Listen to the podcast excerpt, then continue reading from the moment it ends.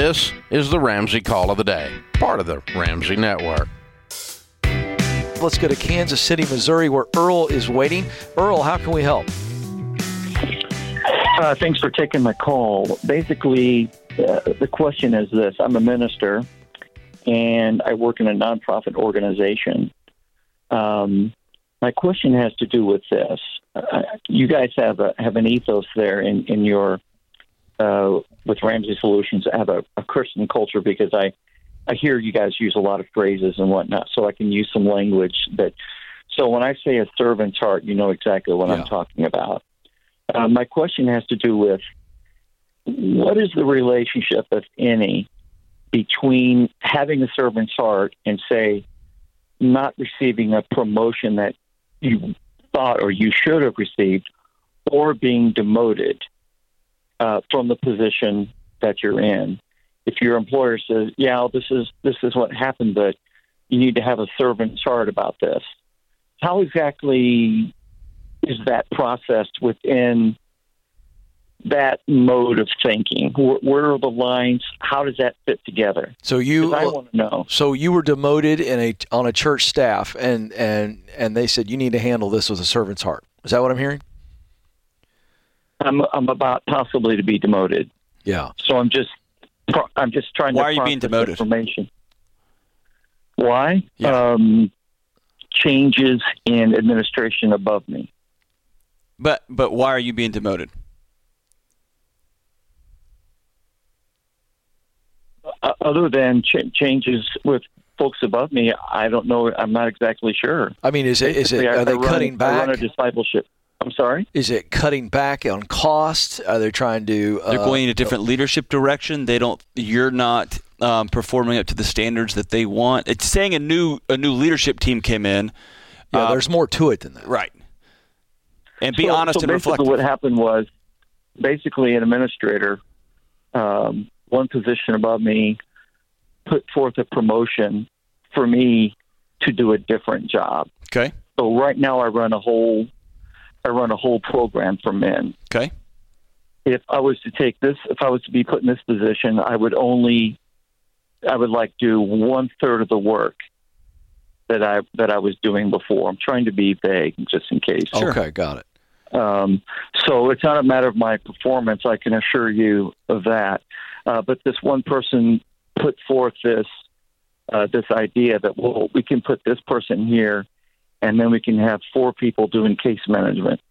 Because right now I just don't do case management. I do everything. Mm-hmm. I teach a ton of classes. I, I do so many different things. So, but you're, are you being asked to do more work for less money, or are they just edging you out? I'm I'm, I'm confused at at what's I was- happening. I was trying not to be too specific Okay. because of, because of time constraints. Sure. Okay, well, So okay, go ahead.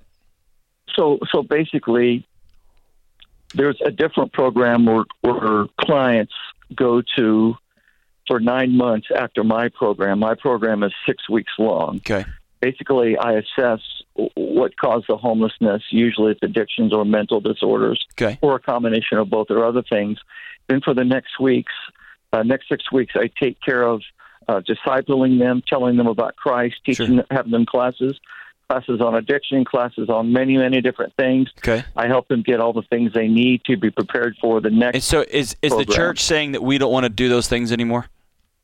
No, the church is saying we want to take your program Uh huh. and the next program and put them together. Okay. Yeah. So you no longer will run this program, but you'll be a case manager Right. in the So- next program. There you go. Okay. right, all right. So So, right now I run the whole program. Okay. all right. So Earl, So- here's here's my take on your your initial question. John, you weigh in here, but Earl, um, it feels manipulative to, to, to me. To it's Christianese. I grew up in the church, so I feel like I can say this. Um, you can have a servant's heart. You should have a servant's heart. We should all have a servant's heart. Okay, but you still have a heart, and this is a demotion, and you don't like it, and it's obvious, and you don't have to like it. Now, what you have to decide though is, uh, they've made this decision. Sounds like it's being made, um, and I've got to decide: can I serve there? Can I get my head and heart right after I deal with this disappointment? And do I feel like I'm supposed to be there? Do I feel called to this particular place versus I know the work that I love to do and what I'm called to do? So I don't like the way it sounds uh, because the bottom line is this feels kind of crappy.